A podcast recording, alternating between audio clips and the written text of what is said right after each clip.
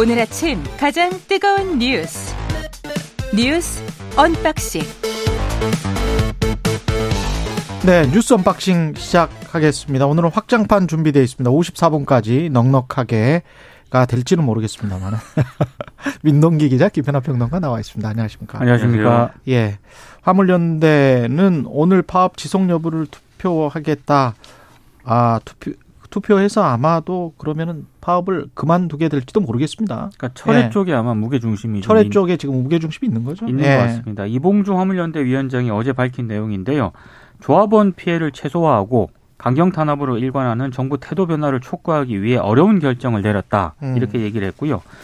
어, 일단 제도 일물, 제도 일물을 막기 위해서 대승적 결정을 내렸다라고 밝혔습니다. 그러면서 국회 쪽을 향해서도 국회가 안전 운임제가 일몰되기 전에 3년 연장 법안을 조속히 입법하라 이런 것을 요구를 했는데요. 어, 어, 정부가 앞서 지난달 28일 시멘트 화물 기사들에게 업무 개시 명령을 내리지 않았습니까? 그리고 어제 오전에는 철강 석유화학 업종의 업무 개시 명령을 이제 추가로 내렸는데 정부가 강경 일변도로 일단 나오니까 화물연대 입장에서는 다른 뭐 뾰족한 방법이 없었던 것으로 일단 보이고요. 그리고 어제 또 더불어민주당이 국민의힘의 안전운임제 3년 연장안을 수용을 했습니다. 예. 이 수용을 한 것에 대해서 화물연대는 민주당의 결정과 화물연대 이번 총파업 투표 결정은 관계가 없다. 업무 복귀 명령의 위헌성 판단은 법으로 끝까지 갈 것이다. 이런 입장을 내놓긴 했는데 음. 일정 부분 영향을 좀 미치지 않았나 이렇게 해서 좀 생각이 되고요. 화물연대가 오늘 서울행정법원에 업무 개시 명령을 담은 화물차 운수사업법에 대해서 위헌 법률 심판 제청을 신청할 예정입니다.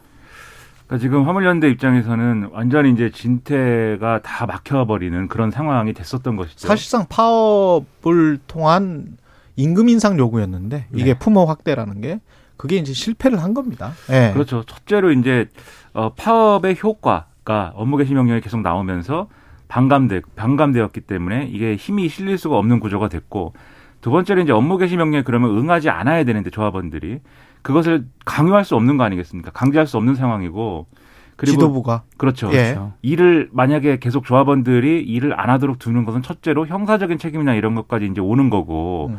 둘째로 또 수입의 문제에 있어서도 이분들은 하루 일을 안 하면 그만큼 그냥 뭐 수입이 없어지는 구조잖아요. 그렇죠. 특수고용 네. 노동자이기 때문에 그런 점들을 계속 이제 조합원들에게 강요하기가 어렵다라는 판단을 했을 거예요. 근데 문제는 정부가 이렇게 강경하게 계속 나오면 지도부 입장에서는 어제도 말씀드렸듯이 아 정부가 강경하니까 우린 그만하겠습니다 이렇게 얘기할 수 없는 거거든요.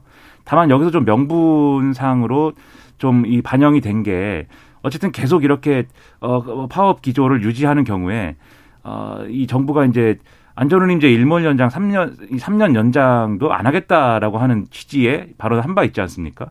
파업이 진행되는 동안에 그렇죠. 그 전에는 일몰제 3년을 유예하겠다. 이게 이제 그렇죠. 정부의 아니었고요. 네. 그렇죠. 예. 그래서 그 3년 연장조차도 안- 못 받으면 그냥 올해 말로 안전운임제는 없어지는 거거든요. 음. 그러면은 파업은 파업대로 했는데 피해는 피해대로 크고 이 제도 자체도 못 지켜내는 상황이라고 하면은 계속 할 수가 없는 상황인데 이게 다행이라고 해야 될지 뭐라고 해야 될지 민주당이 어쨌든 3년 연장에 대해서는 지금 여당하고 합의를 했다 이렇게 주, 어, 합의를 하겠다라고 주장을 한 거 아닙니까? 그렇죠. 실제 합의는 되지 않은 것 같아요. 뭐 네. 여당에서는 일단 파업부터 접고 얘기하십시다. 뭐 이런 분위기고 대통령실도 그러한 강경 입장을 계속 고수하고 있는데 어쨌든 그러한 것들이 일부 명분으로 작용을 해서 그러면 조합원들의 의사를 묻겠다. 이제 이렇게 넘어간 것 같고 아마도 조합원들 입장에서는 지금 쭉 말씀드렸듯이 파업을 계속 해봐야 실익이 없는 그런 상황이 닥쳤기 때문에 아마도 어, 중단하자라는 쪽으로 상당히 여론이 기울지 않을까라고 전망이 되고 아마 정오 정도의 결과가 나온다고 하는데 음. 이런 상황이라면 이제 어, 일정 정도 일차적으로는이 상황이 이제 마무리가 되는 국면으로 갈 것 같습니다. 그러니까 국민의힘이 예. 어, 안전 운임제 3년 연장안을 이제 얘기를 했고 이거를 민주당이 어제 받겠다라고 하지 않았습니까? 예. 근데 어제 국민의힘에서 나온 내용을 보면 일단은 화물연대가 파업 중단을 해야 된다. 그래야 아, 뭐 합의를 할 수 있다. 뭐 이런 쪽으로 지금 입장을 내놓았거든요. 음. 그러니까 아무래도 오늘 화물연대 총파업 투표 결과가 상당히 좀 중요할 것 같고요. 음. 근데 그럼에도 불구하고 약간 우려가 되는 것은 대통령실이 굉장히 강경 기조를 계속 밝히고 있습니다.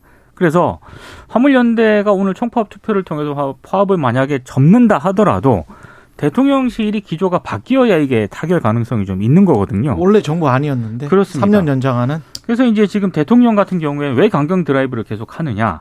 아무래도 최근에 뭐 지지율이 조금 올라가고 있는 이런 부분. 화물연대 대응을 잘했다. 뭐 예. 보수층 쪽에서 조금 뭐 잘했다라는 평가가 있는 것으로 일단 보이는데요. 예. 어, 이런 부분 때문에 만약에 기조가 바뀌지 않는다라고 한다면은 사태가 또 악화될 가능성도 있습니다.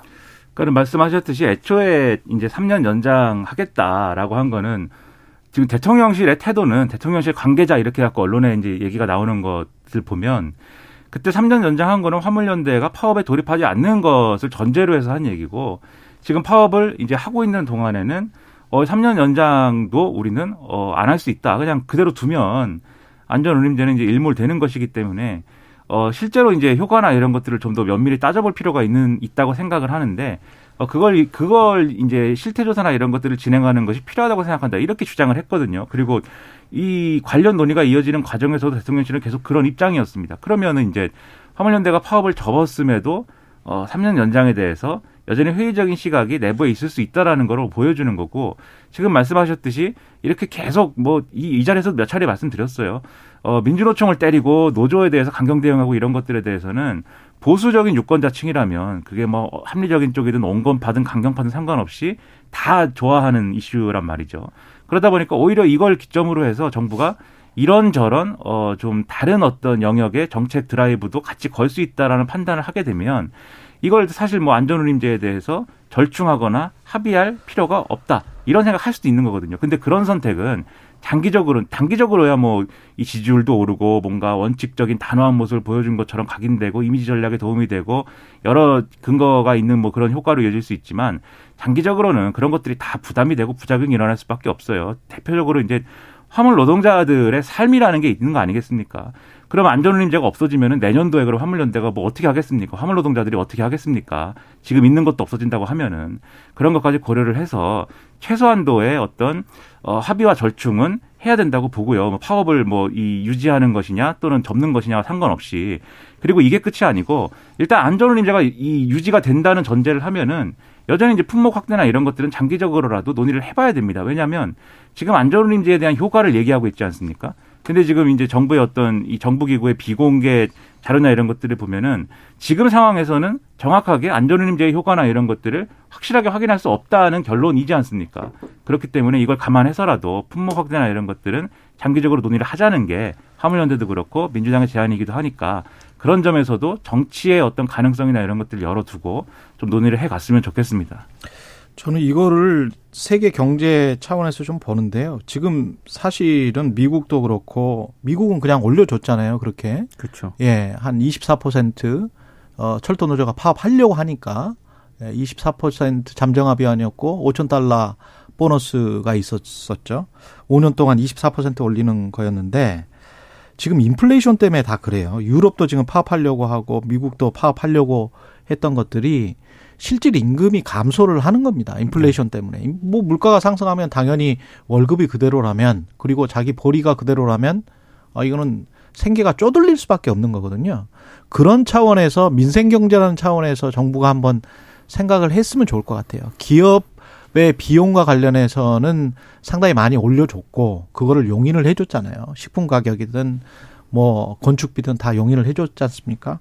그런 차원에서 전체 지금 임금 인상의 요구가 전 세계적으로 본물 터지시듯 터지고 있고 물론 기획재정부랄지 대통령실은 그 생각을 분명히 할 겁니다. 임금 인상료가 이렇게 잦아지고 많아지면 그걸 그대로 수용을 하면 인플레이션에 또 영향을 주고 인플레이션이 더 심화가 되면 또다시 임금 인상 요구가 있는 그런 악순환이 될 수 있기 때문에 경제 상황이나 여건들 그래서 조금 좀 참자 조금만 참아주세요 이런 이렇게 말하는 것과 아 당신들은 뭐 배제돼야 될 대상인 것처럼 이야기하는 거는 좀 다르잖아요. 그래서 사실을 좀 그대로 말을 하면서 너무 정치적으로 풀지는 말고 이 경제 상황이나 이런 것들을 감안해서 우리가 다 함께 좀 극복해야 될 게 있다. 조금만 한 1, 2년 정도만 기업과 노동자 이쪽이 좀 참아보자. 이쪽으로 좀 조금 더 설득하고 정부도 이제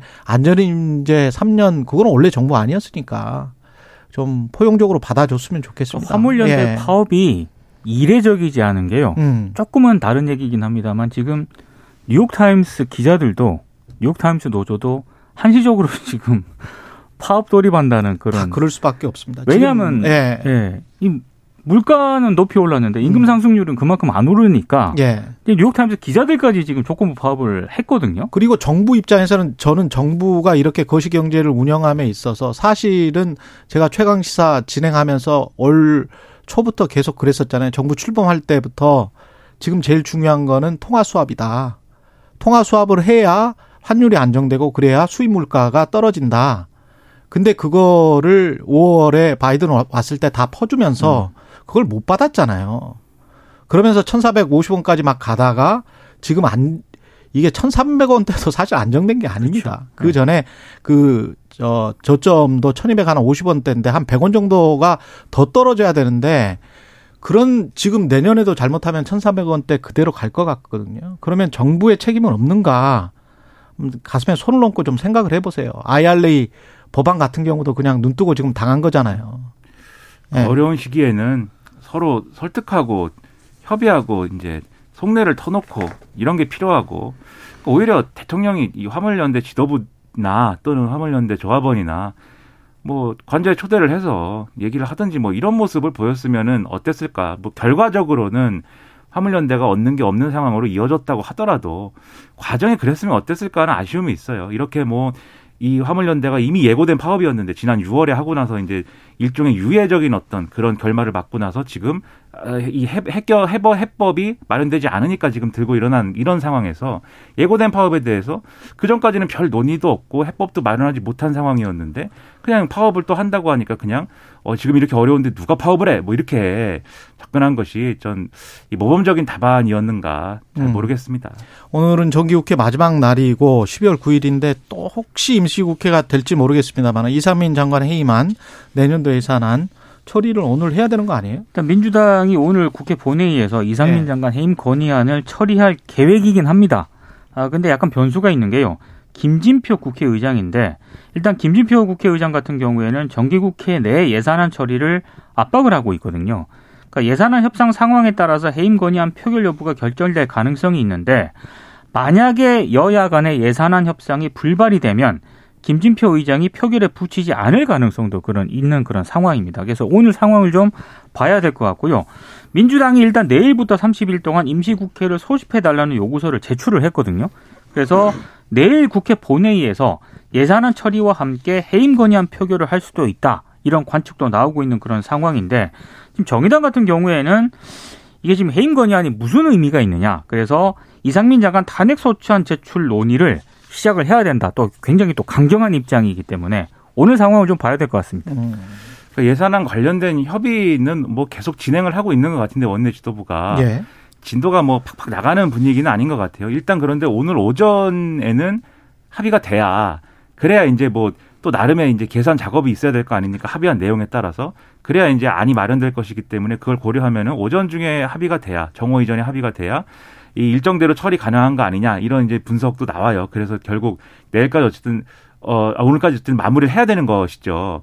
그래서 이걸 마무리하고 나서 만약에 정말 그래도 이게 뭔가, 아, 실무적으로 시간이 필요하다라고 하면은 이, 그 다음에 이제 임시국회 바로 이제 열리니까 임시국회 첫날에 처리를 하더라도 이제 그렇게 해야 된다라는 이제 어, 지적이 나오는데 어쨌든 근데 이제 뉴스로 드러난 거는 이렇지만 어쨌든 얘기가 나오는 거는 물밑에서는 여러 가지 이제 좀 협상이 오가는 것 같습니다. 이런 상황인데 만약에 여기서 이제 이 해임건이 아니라 탄핵 소추안이 별 별도의 다른 변수처럼 작용을 하게 되면은 사실 예산안에 대해서는 예산안 합의에 이제 큰 걸림돌이 되고 좀 안 좋은 상황이 되는 거 아니겠습니까? 그런 점에서 비추어 보면은 이 해임 건의안도 그렇고 탄핵 소추안도 그렇고 제가 볼 때는 이상민 장관의 그동안 어떤 이태원 참사에 대한 대응 그리고 발언 그리고 지금까지의 어떤 어 해왔던 어떤 뭐 처신 이런 것들을 보면 제가 볼 때 해임 건의안도 그렇고 탄핵 소추안도 그렇고 얼마든지 야당 입장에서는 낼 수 있는 상황이라고 비춰져요. 다만 그게 다 정답은 아니지 않습니까? 하나의 정답만 있는 상황은 아니기 때문에 이런 부분에서는 최대한 어쨌든 어 운용의 멸을 잘 살려서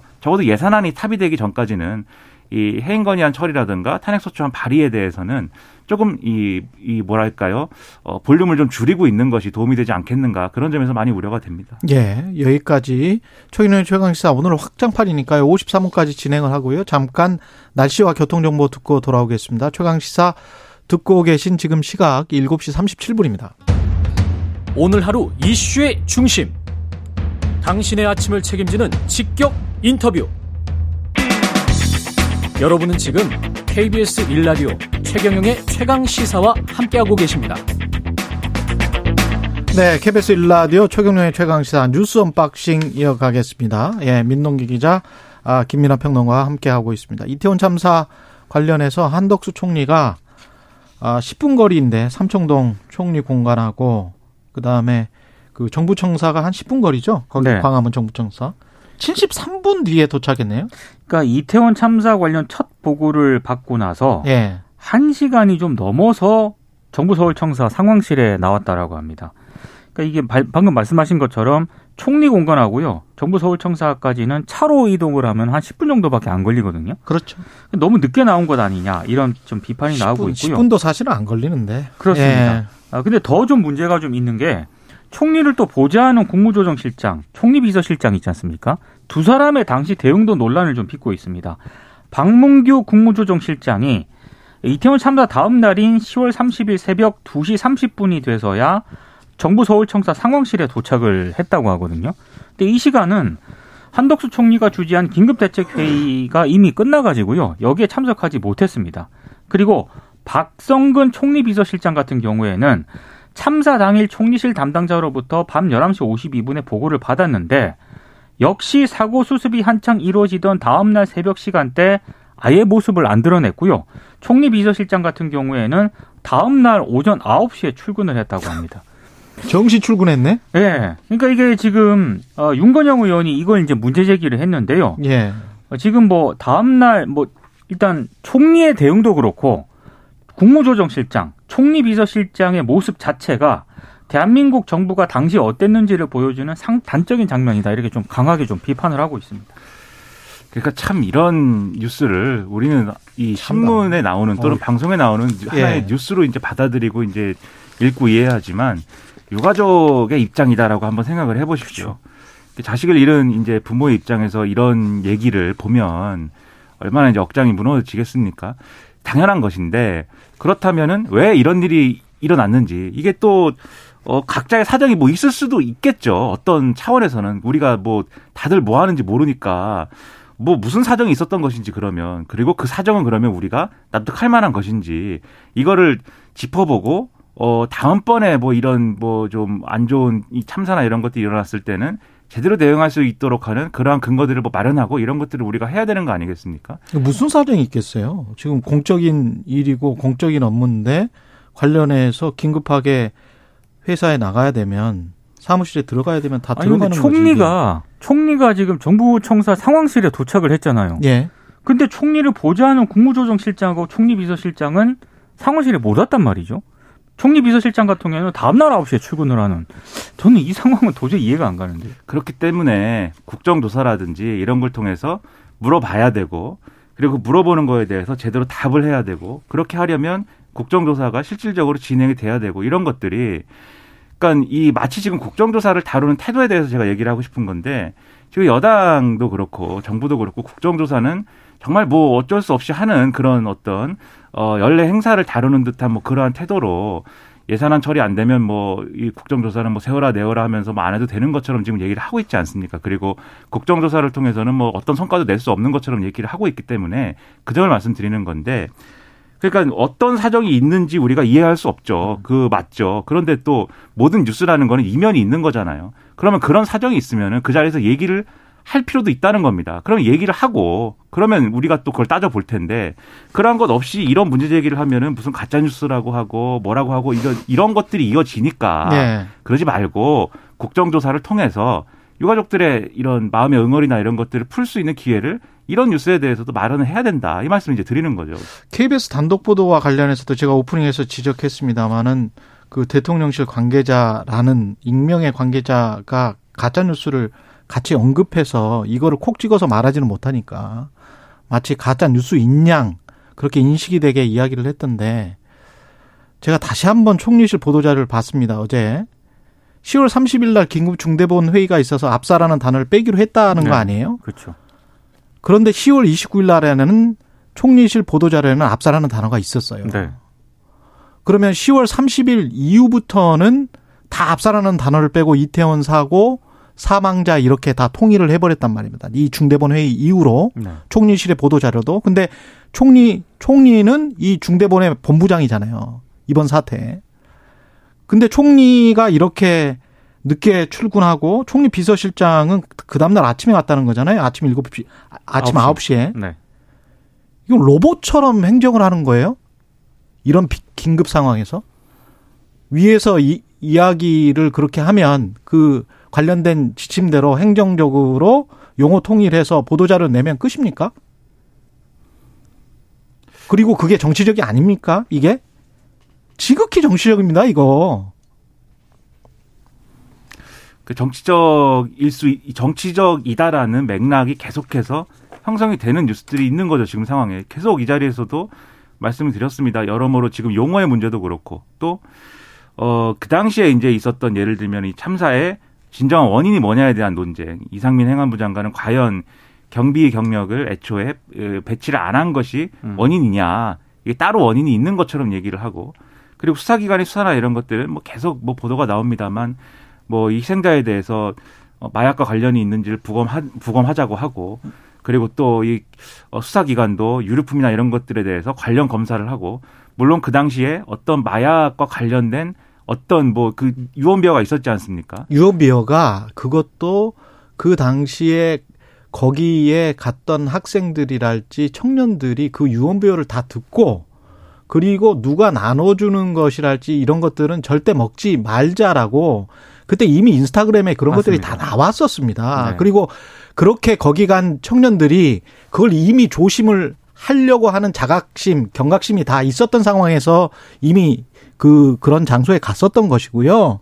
그렇 그렇기 때문에 그 사람들을 마치 마약 사범처럼 몰고 가는 거. 그 전에 인스타그램 한번 봐보세요. 이 청년들의 인스타그램을.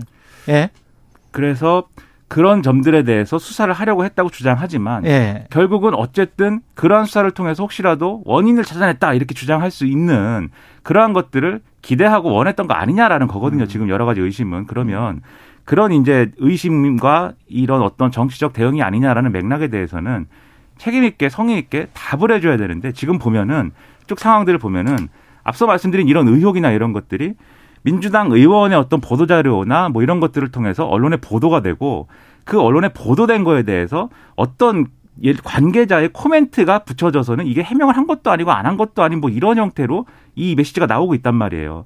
근데 이제 이런 대응만으로 이 의혹과 어떤 응어리와 의심과 이런 것들이 해소가 되는 거냐? 그렇지 않다. 그러니까 국정조사든지 이런 것들이 중요하고 거기서 다뤄라라는 거거든요.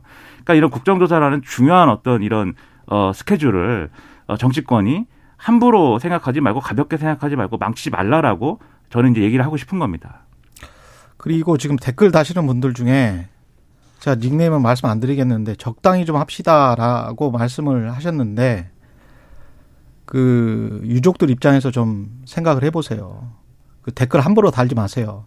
이런 이태원 참사와 관련해서는 2차 가해 하지 마십시오. 댓글이라는 것은 이제 2차 가해 하지 마십시오. 예. 유튜브를 말씀하시나 봅니다. 음. 네. 그 유튜브에 댓글 다시는 분들 중에 2차 가해 하시는 분들 굉장히 많아요. 아무 말이나 막 하지 마십시오. 다음 뉴스 가겠습니다. 그 어제 국민의힘 의원총회가 있었습니다. 상임위원장 후보자 선출을 했는데 행안위원장 자리는 장재원 의원 뭐 이렇게 쭉 있습니다. 좀 설명을 해 주십시오. 언론의 관심은 장재훈 의원 쪽에 집중이 됐습니다. 행안위원장에 내정이 됐는데요. 일단 내년 1월부터 행안위를 이끌다가 6월부터는 어, 과기방통위원장을 맡게 됩니다. 왜 그러냐면 여야 원내대표가 지난 7월 원구성 협상을 할 때 행안위와 과방위를 여야가 1년씩 번갈아 맡기로 합의를 했기 때문인데요. 뭐 행안위라든가 과방위 같은 경우에는 각각 경찰과 방송을 관할로 두고 있기 때문에 상임위 중에서도 일단 핵심으로 꼽힌다는 평가를 받고 있습니다. 근데 지금 장재원 의원 같은 경우에는 어, 다들 기억을 하실 텐데 이선 퇴진을 선언을 한 적이 있습니다. 근데 이번에 거의 화려하게 복귀를 했다는 그런 언론들의 평가가 있고요.